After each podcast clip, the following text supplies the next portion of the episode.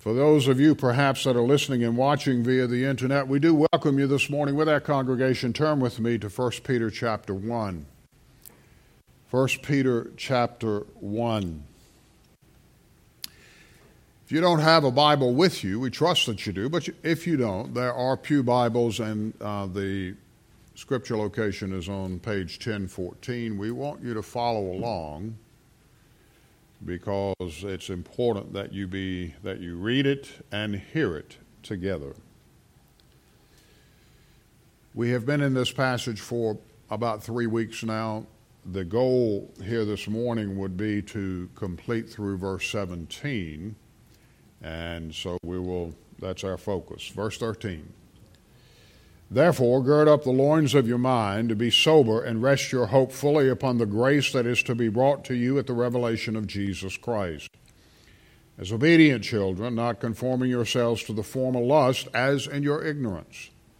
But as he who called you is holy, you also be holy in all your conduct, because it is written, Be holy, for I am holy.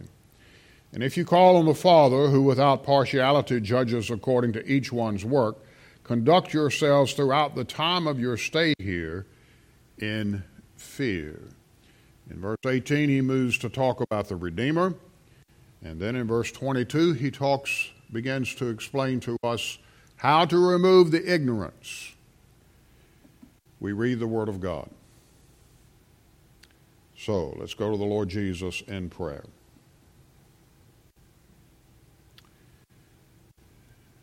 Father, we thank you this morning as we've just sung, Jesus paid it all.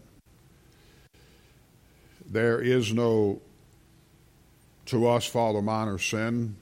There's none to you, obviously. All sin has been paid in full.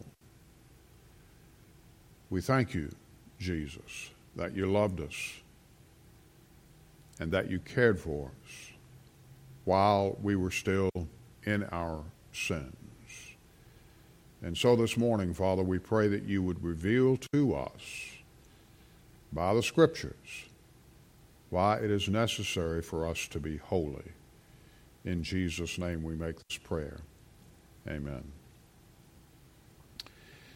So when we commenced 1 Peter a few uh, weeks ago now, we focused in the first 12 verses on hope the hope that is in the gospel.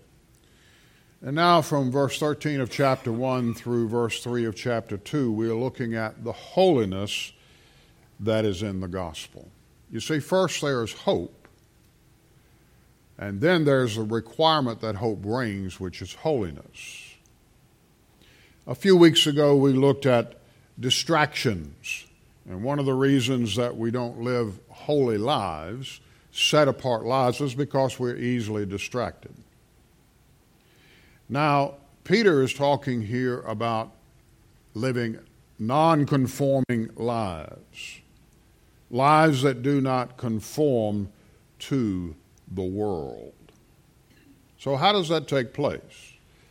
That's what he's explaining in the latter part of chapter 1 into the first part of chapter 2. If you would, the first slide, brother. And we closed out with uh, actually this slide and the next slide. Last Sunday, we'll just kind of review them for to bring you up to date. We have some guests this morning too. This will hopefully set the uh, set the scene for where we are.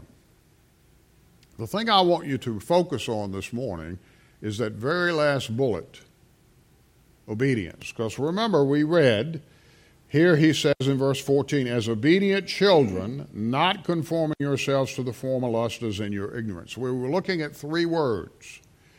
We were looking at obedience, we were examining conformity, and also talking about ignorance. They are the three key elements that are found in this passage. So the last bullet explains it this way Obedience is the believer's pattern for holiness. And because it's the pattern for holiness, it means that we will live non conforming lives. When we obey the Holy Spirit, A pattern is established by Scripture. We don't obey the Spirit of God without understanding the Scripture. The Scripture then removes ignorance. Peter talks about it here. Paul talks about it a number of times in his uh, epistles as well. A pattern is established by Scripture which removes ignorance. And when ignorance is removed toward obedience, it motivates us to live without conforming to lifestyles that are inconsistent with God's holiness. Now that's a mouthful, but basically it's it's it simply can be applied by understanding that there is no holiness without immersion into the Word of God. There is no holiness without exposure to the preaching of the Word of God. There is no holiness without exposure to the teaching of the Word of God. How does God make us holy in Jesus Christ? Through the Word. Next slide. Now, we defined holiness for you last Sunday. There's a simple definition. Wayne Grudem has described it this way God's holiness means that He is separated from sin. That's one of the primary elements of it. And, secondly, Grudem says, He is devoted to seeking His own glory. He's not only separated from sin, but He's devoted to seeking His own glory in the creation that He has made. Now, R.C. Sproul, who's been with the Lord four or five years now, had a more complex definition, if you please. And he wrote it this way The concept of holiness refers to purity. God's holiness involves his purity. The Bible says the Word of God is pure. If you look at your Bible, Somewhere on it, it will say Holy Bible. Purity. God's holiness involves His purity, but the dimension of purity is the secondary meaning of the term holy. The first and primary meaning of the term holy refers to God's transcendent majesty. Now, remember this because we're going to bring this out as we go through the message this morning. His otherness. God's other than you and I. Talked about that in some detail over the years. The sense in which God is different from anything or anyone in the created order. The term holy in the Old Testament was used when God consecrated a people or a place or time and set it apart because it was different. In fact, we're studying the book of Exodus. We'll begin as we, as we journey through that great book toward the end. You'll see that God says, And separate to me the Levites, and separate to me the instruments of the Ark of the Covenant, and separate to me these tribes. The idea in Peter's epistle that we read this morning is that the basis for the call to nonconformity is that we are to be imitators of God in His different. We're to be different from the world.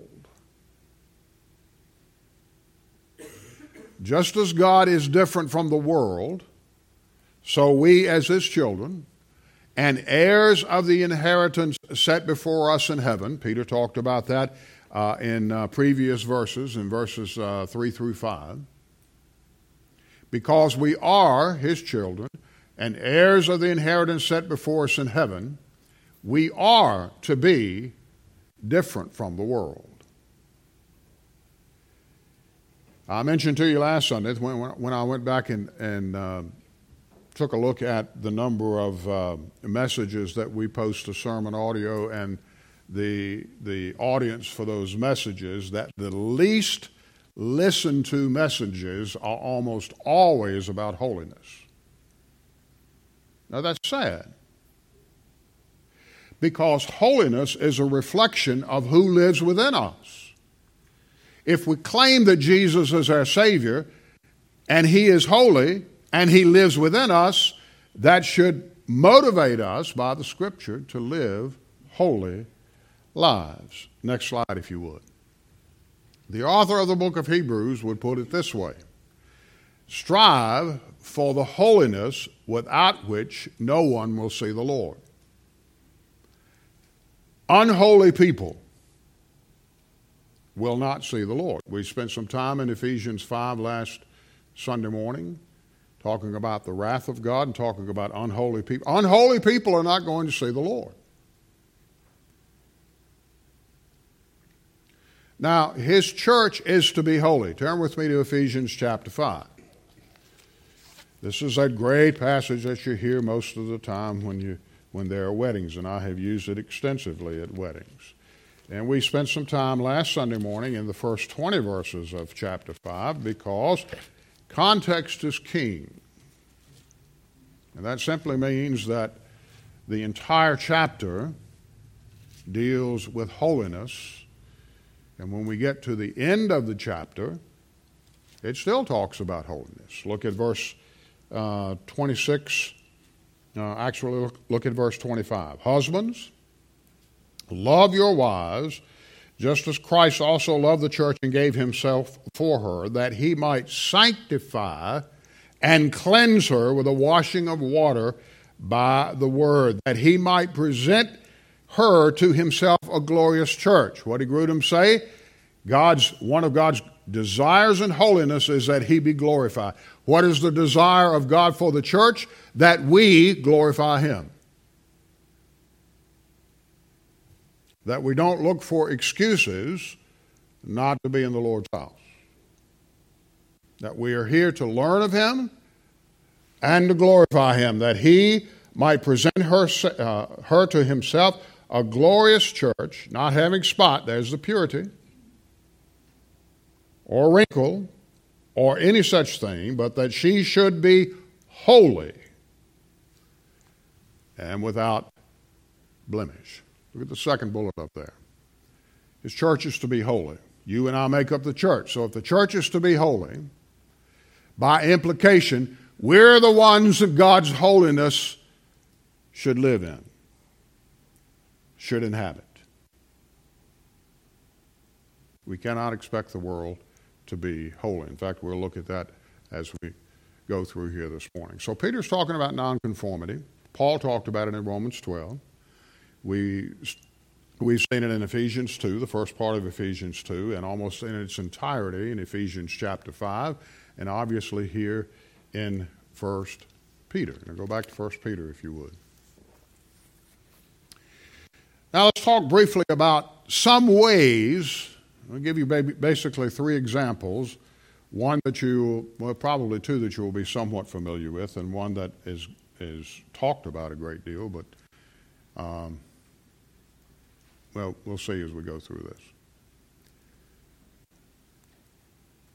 Sometimes nonconformity can be achieved in a superficial way. And a good example of that are the Amish people. Now, this is not to, to denigrate them, this is to educate you. So, the Pennsylvania and the Ohio Amish, and to a certain extent here in Virginia as well, we have some obviously here. Those that are true to their faith, it's of Ger- German origin primarily. There are some Dutch folks that practice it as well. But they wear clothing that contains no zippers or buttons, only hooks and eyes. In other words, uh, those ladies, if you have dresses, you know what I'm talking about, the hooks and so forth that are there. If you go to Pennsylvania and some places of Ohio, you see these beautiful farms that, uh, and they labor from, um, like most farmers, from sunup to sundown, sometimes even longer than that. But they typically have no electricity. They don't drive tractors. They don't use machinery, so they still farm with horses and plows. In their homes, if you were to go in their home, you would not have any electrical devices. In fact, on their windows, there would not be any curtains. They think curtains are of the devil. You might have some sheets over the windows, but you won't have any curtains. Very, very stark decoration.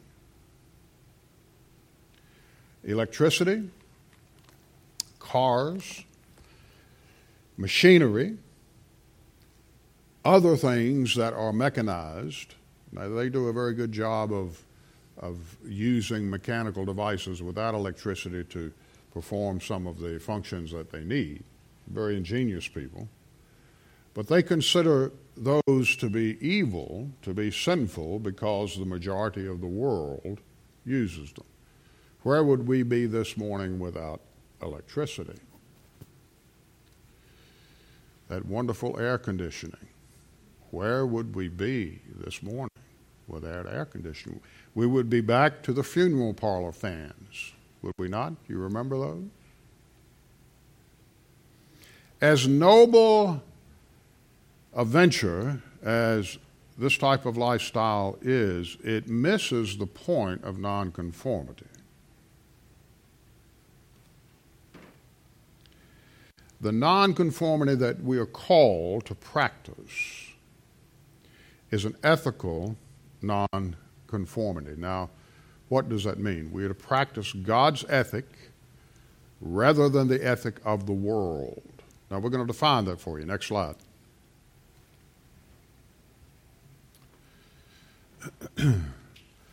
there is a distinction between ethics and morals. Now, it has been blended in our society. In fact, we use the words interchangeable, but uh, interchangeably, but they are not interchangeable. Morals comes from the concept of mores, if you study this, just, just briefly, okay? Sociologists and historians will examine the behavioral patterns of people in a given culture, and then they will describe to us how these people act, and they are then uh, the morals of that particular society. We've talked a little bit about this in the Greco Roman Empire. We talked about paganism. We talked about the pantheon of Roman gods a few weeks ago. All these things are the mores of that society. They are the morals. They were the morals of the Roman Empire. Now, the morals of the Roman Empire were not in line with what is taught in the Scripture. So, according to Scripture, in many places, not all, but in many places, they would be considered and were considered to be immoral to believers. Let's look at our world today. As much of what the world does today, is it considered to be immoral? Well, let's examine that. Ethics is the study of normative principles of behavior that tell us how people should behave. Not how they behave, but how they should behave. You see the difference? So the Bible teaches us there is a great chasm, there is a great valley, there's a great gulf, if you please, between how we ought to behave and how we actually behave. And we know that, don't we? When a man is preaching, when a man is teaching, and he comes across certain things, next slide, if you would, brother, then we tend to learn these things speak to us in a way we call it conviction. And by the way, I've preached this numbers of times, and it is true. Conviction is a grace from God. It's a grace from God. It is the Spirit of God warning us that we are not in line with the holiness of God.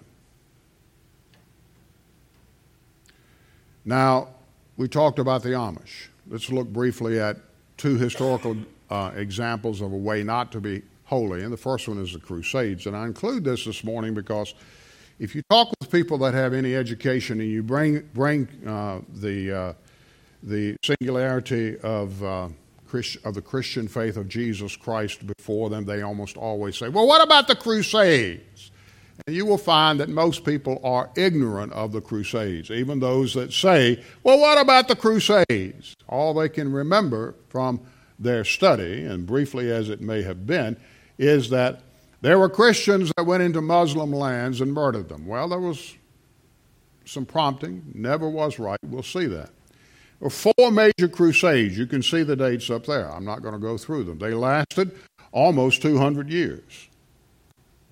There were some minor ones after this. It took a while for them to to uh, settle out. So let's talk briefly about the Crusades because we're talking about holiness, and many people that lived during this time thought they were holy because they engaged in the Crusades. Around 1000 AD, 1100 AD, the North, North African Muslims swept through the Middle East into Constantinople. That name may not mean anything to you, but it's modern day Istanbul in Turkey. And for centuries, Constantinople was the seat of what was considered to be the Christian faith, not Rome. And they totally ransacked Christian territory. They persecuted and humiliated Christian pilgrims to Jerusalem after many years allowing them to make their journeys uh, with uh, safe haven. Now, over time, Christians became enraged and they engaged because they were ignorant. They engaged in similar indiscriminate, indiscriminate violence done in Christ Jesus' name. When this happens, theological errors take place. You may think you're doing right, but in actuality, we're not. And so many of the errors that uh, came out of the Crusades serve, for example, meritorious pilgrimages. In other words, making your way to Jerusalem, making your way to Rome, making your way to Constantinople will gain you some access into heaven. Indulgences, paying your way into heaven. Penance, paying to have your sins forgiven vengeance performed in the name of Christ in order to avenge God's name by punishing the heathens or the pagans. Now, this went on for 200 years. Next slide. In lieu of holiness, they fostered nationalism and a militarized perspective of life. Holy wars, if you please. And when these types of things happen, Scripture becomes secondary.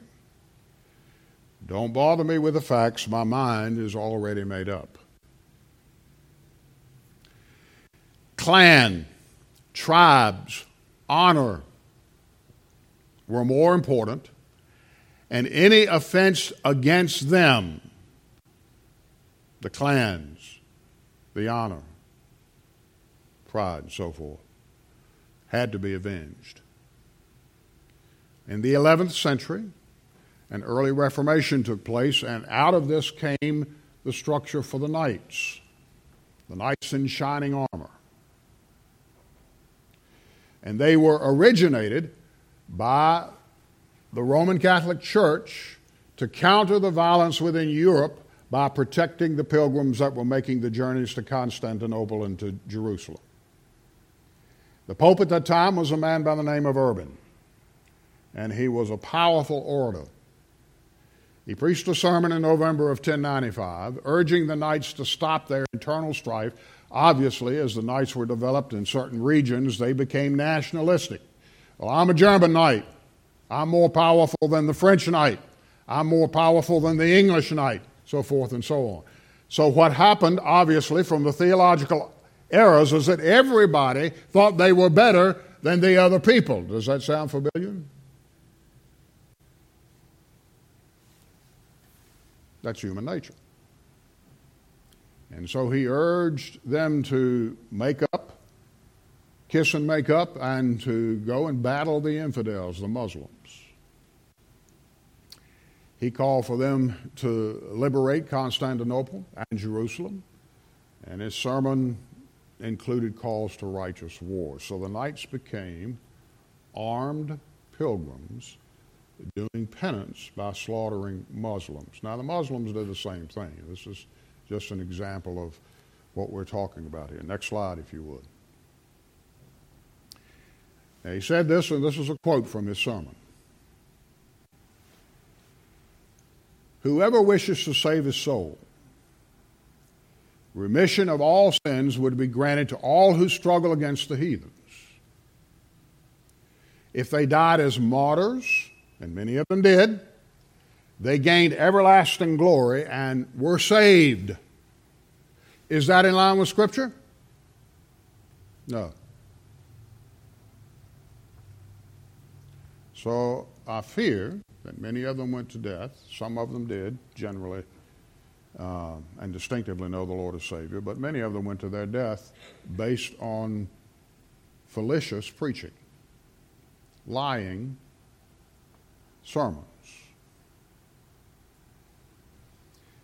So, three main scriptural errors came out of the Crusades the desire to avenge honor. Secondly, the belief that you can advance the cause of Christ through physical, not spiritual, warfare. Now, we know we're in spiritual warfare. The Bible speaks of that quite often. We talked about this a few weeks ago when we looked at angels. We'll, we'll continue to look at it when we come to 2 Peter. But the fact remains is that even today there are those that believe that we need to have some physical confrontation in order to carry forth the gospel of Jesus Christ. And thirdly, the belief that performance of deeds to gain forgiveness and grace promises eternal life. Some type of works salvation. And again, I ask the question does this sound familiar to you? Well, it should. Don't we justify our standards today? Our morals today, often claiming biblical significance, in these three areas. Next slide, if you would. We accept ideas in our culture because almost everyone in the culture agrees with it. And I've just got a few up here abortion, alternative lifestyles, gambling, living in unmarried situations because it's economical, or because that we indulge in the flesh, or because we want to, or just fill in the blank. And unfortunately, this is a rampant problem. A rampant problem among young Christian men and women.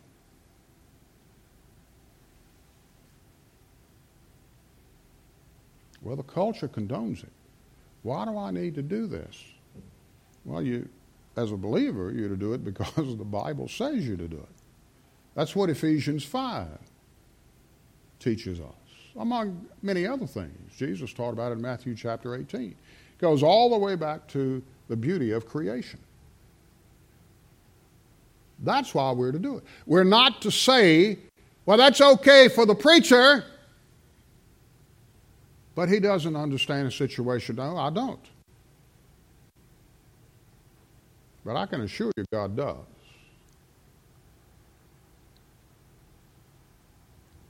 Alistair Begg said this. I've got the quote later on, but I'll go ahead and use it right now.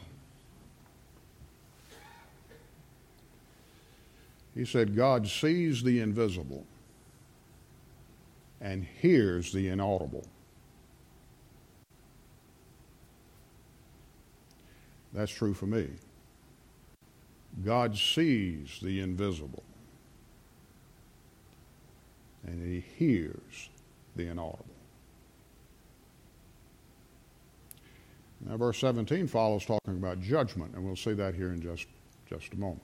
Secondly, we find proof texts in scriptures that supposedly link the Bible with cultural convictions. As I explained to you, as I've explained to you many, many times, context is key. And we're going to learn that quite a bit as we go through 1 Peter. And thirdly, We're lazy. We fail to learn Scripture. And because we fail to learn Scripture, then we fail to understand how valid biblical teaching and doctrine corrects our errors. Why do you think Peter opened up 1 Peter in those first 12 verses with the doctrine?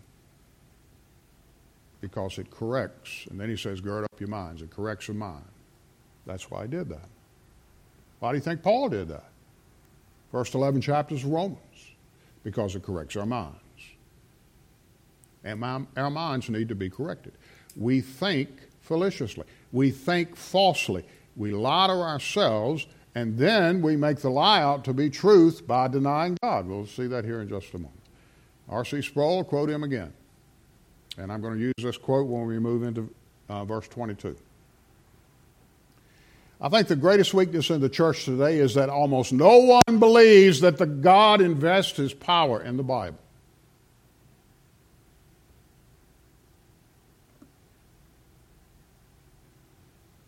Everyone is looking for power in a program, in a technique, in anything and everything except where God has placed it, His Word.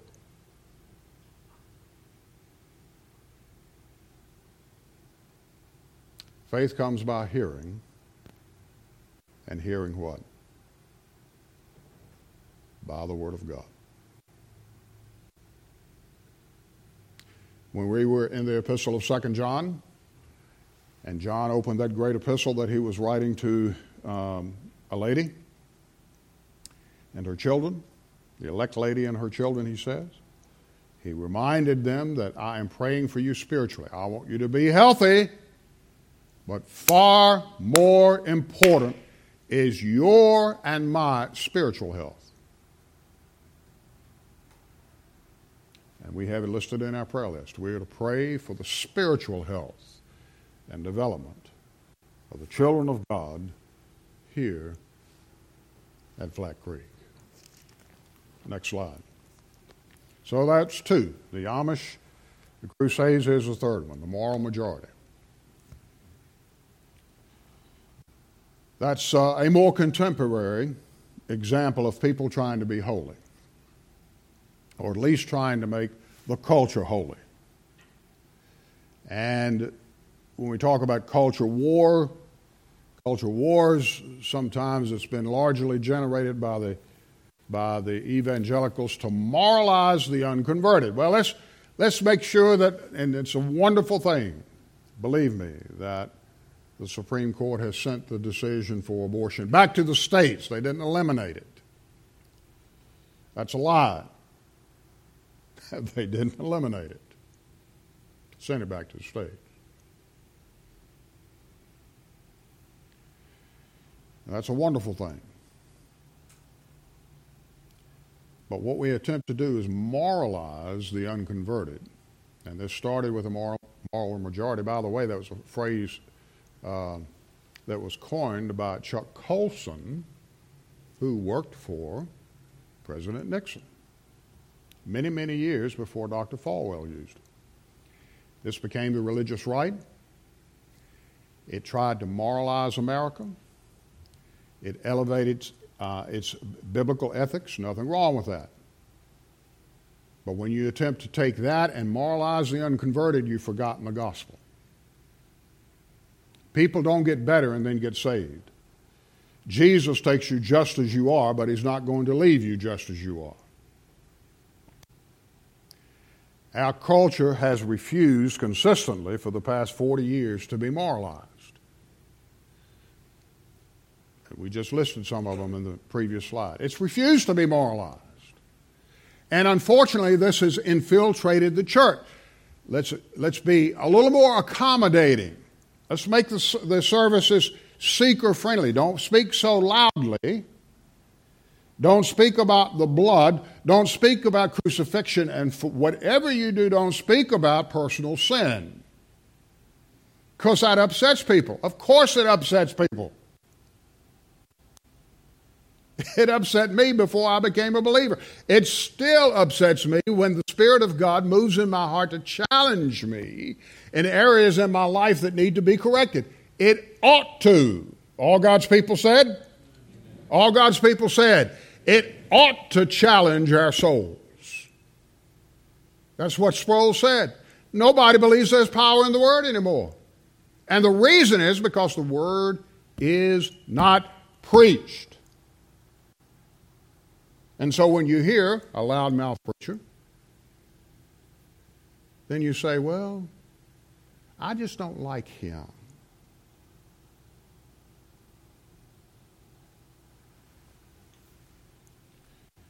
Our culture refuses to be moralized. It refuses to follow the, the Judeo Christian morality. And why? Because it doesn't know Christ. It's not because they want to be better, it's because they reject Christ. Our responsibility, next to last bullet, is not to moralize the unconverted.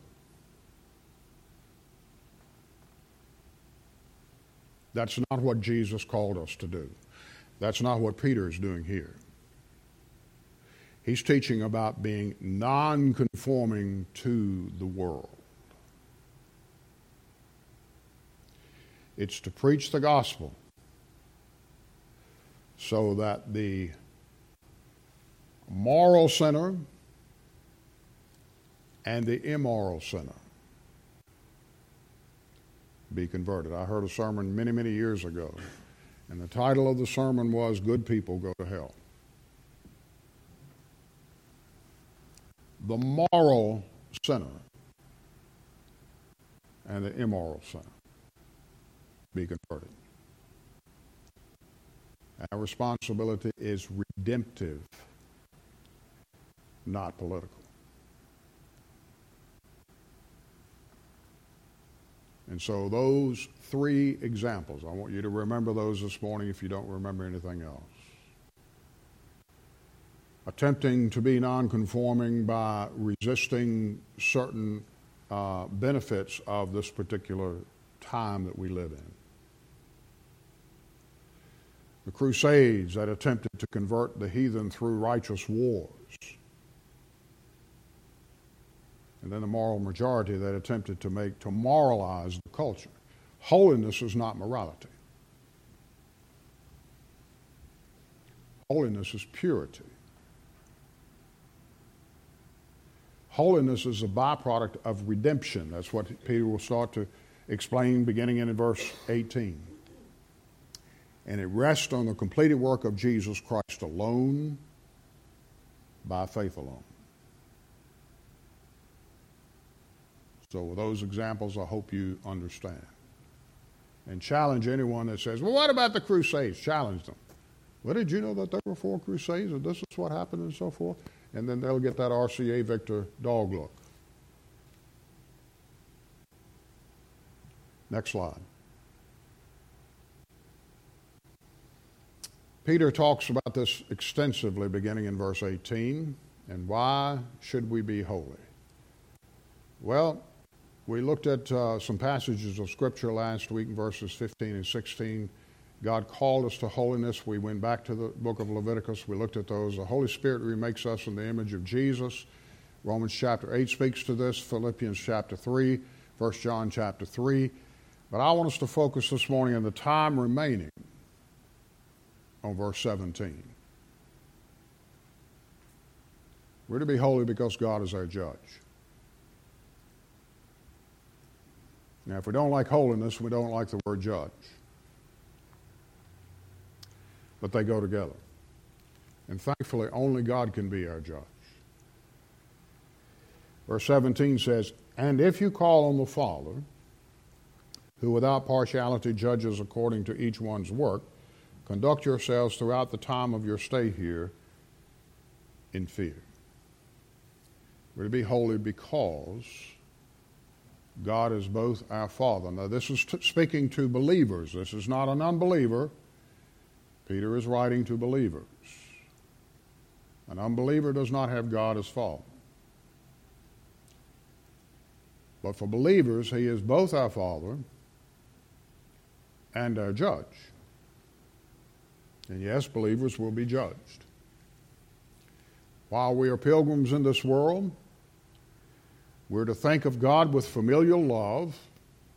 We'll see that as we go through it, and retain in awe of His might and His holiness. And the third point, also from verse 17, and this is great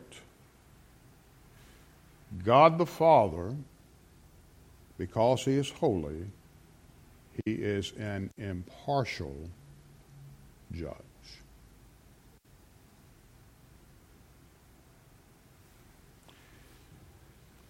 When, why is there so much disturbance now over some of the decisions that the Supreme Court has made? Well, you should be able to easily figure that out. The Democrats are in control of the Senate, then they can nominate judges and easily get them through so that they carry on their agenda. Now, judges are not are supposed to be impartial, but we all know that's not the case. And we're fooling ourselves to think so. We're human. Same thing for Republicans. So there's a hue and cry now because there's, oh, there's this imbalance and they're trying. No. They're supposed to judge by the Constitution, the Supreme Court, and so forth. Well, God is an impartial judge, and He's going to judge according to His Word. We know that from the book of Revelation. God doesn't look at the ex- external. Turn with me to 1 Samuel chapter 16.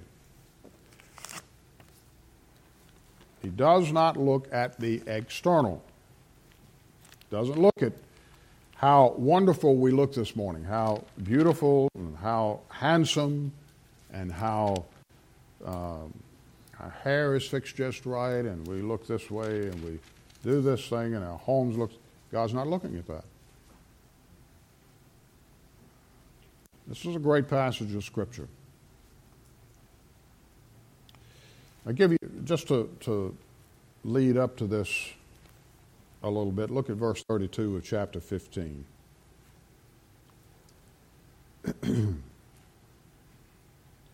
then Samuel said, Bring Agag, king of the Amalekites, here to me. So Agag came to him cautiously.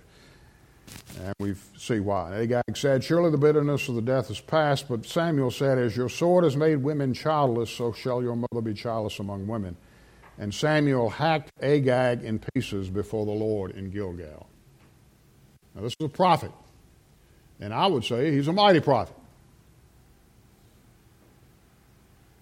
And Samuel went to Ramah. Saul went up to his house at Gibeah of Saul. And Samuel went no more to see Saul until the day of his death. Nevertheless, Samuel mourned for Saul, and the Lord regretted that he had made Saul king over Israel. Now the Lord said to Samuel, How long will you mourn for Saul? I have rejected him from reigning over Israel. Get over it. Fill your horn with oil and go. I am sending you to Jesse the Bethlehemite, for I have provided myself a king among his sons. Who was that king? David. Now, David wasn't, he certainly didn't live a, a holy life either, many, many, many, in many cases. And Samuel said, How can I go? If Saul hears me, he will kill me. But the Lord said, Take a heifer with you and say, I've come to sacrifice for the Lord, and then invite Jesse to the sacrifice. I will show you what you shall do. You shall anoint for me the one that I uh, name for you. So Samuel did what he said went to Bethlehem. Elders of the town trembled at his coming. Why? Why were they trembling? The prophet's coming. Why? Because of what happened to Agag. And the word of the Lord. Do you come peaceably? They say.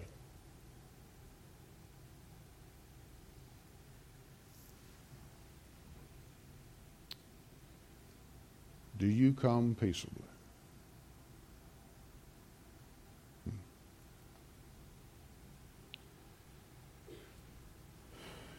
And he says, Peaceably, I have come. Sanctify yourselves, set yourselves apart, be holy. The holiness of God should drive us to drive us to peace. Now, fear. I look on this congregation this morning, those of you that are tuning in and watching. Fear is endemic. In other words, it's pervasive in the human spirit. We all fear something. Sawyer the other day was cutting grass, and Megan and I were watching him. And Sawyer does not like bees. He on vacation he was stung three or four times. He was fishing, and apparently he got hung up, and his lure got hung up, and over in the weeds he goes and got stung, and so a bee started flying around his head while he was cutting grass. And you, oh Lord, you would have thought the world had come to an end.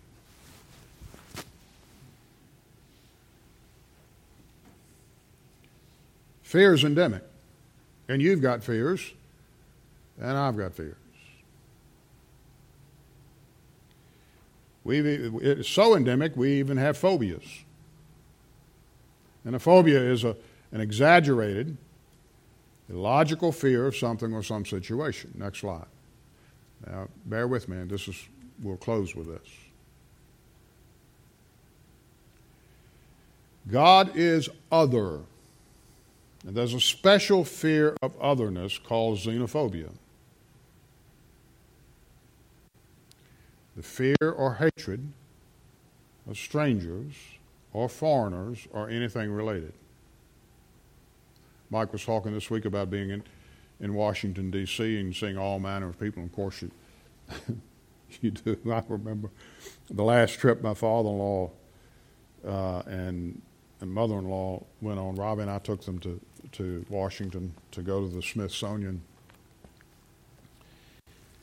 And I remember uh, I, I hailed for a taxi, which I had done hundreds of times probably in, in my travels. And this taxi, this big van comes up because there's about, about six of us. And um, so I opened the door, and the man that was driving the taxi was from Ethiopia.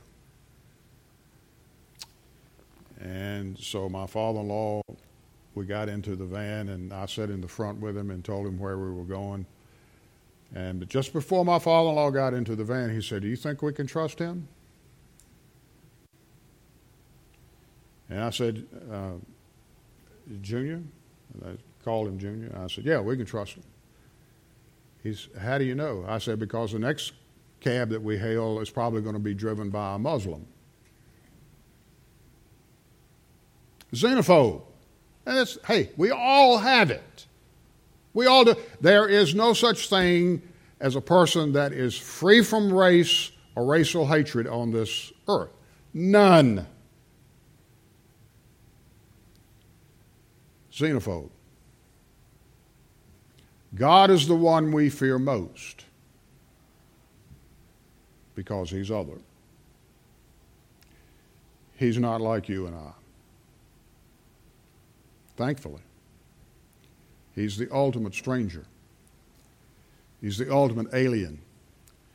He's the ultimate foreigner. He's holy, and we know we are not. And because He is holy, our fear is not the healthy fear that Peter is talking about. In fact, many people dread God. They do not like to retain God in their knowledge. That's called dread. Because He is too great, and He's too awesome, He's too other than you and I. Our phobia is due to our sin.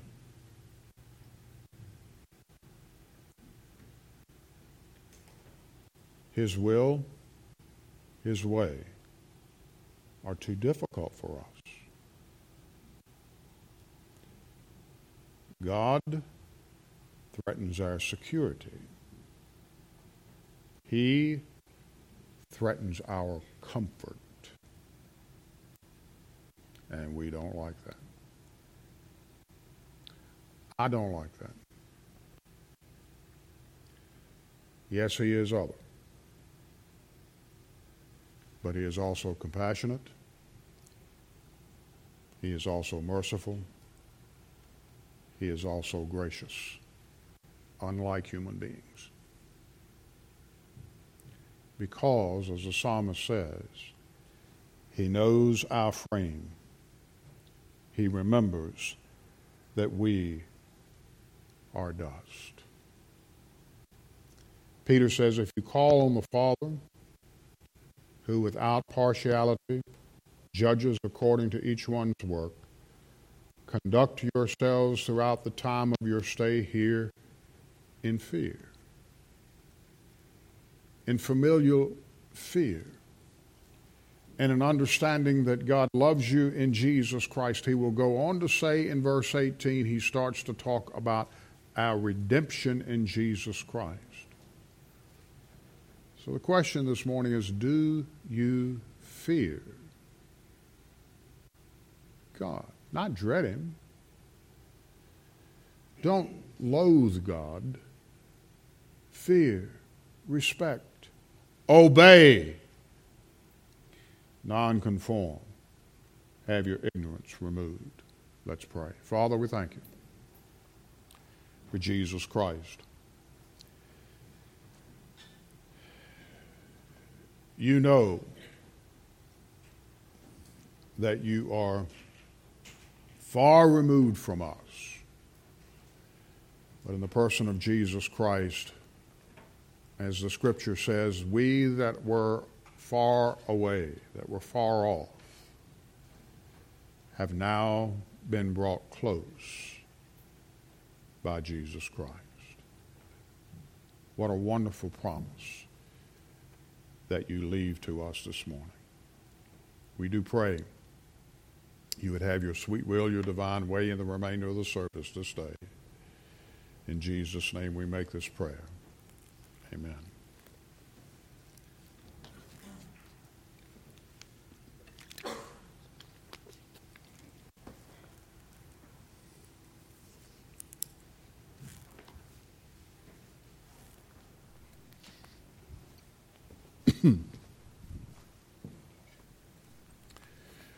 We're going to sing a verse of, a, of an invitation hymn this morning and give you an opportunity if you do not know the Lord, then the Lord is still your impartial judge, but he will judge. And he ju- judges on the basis of the Word and his Son, Jesus Christ. So we encourage you this morning to, if the Spirit of God is moving in your heart and your soul, that you confess your sins before Him and ask the Lord Jesus to save you. And according to the Word, the great promises of God, He will.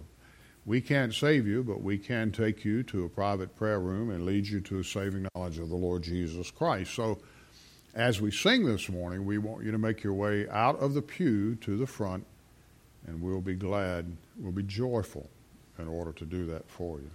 As a child of God, the Lord may be leading you into the fellowship of this church. Perhaps you know the Lord as your Savior. Maybe you need to follow the Lord in believer's baptism. We're going to, um, to celebrate the ordinance of baptism next Sunday morning. We encourage you to come. Maybe you need to unite with uh, the church on statement of faith or transfer of letter from a church of like faith. Not from any church, from a church of like faith. So we encourage you to make that decision this morning. Child of God, the holiness of God speaks to us. It always convicts because we know, especially where we are in the culture that we live in. So, what number, Brother Mike, are we going to sing this morning? 283. 283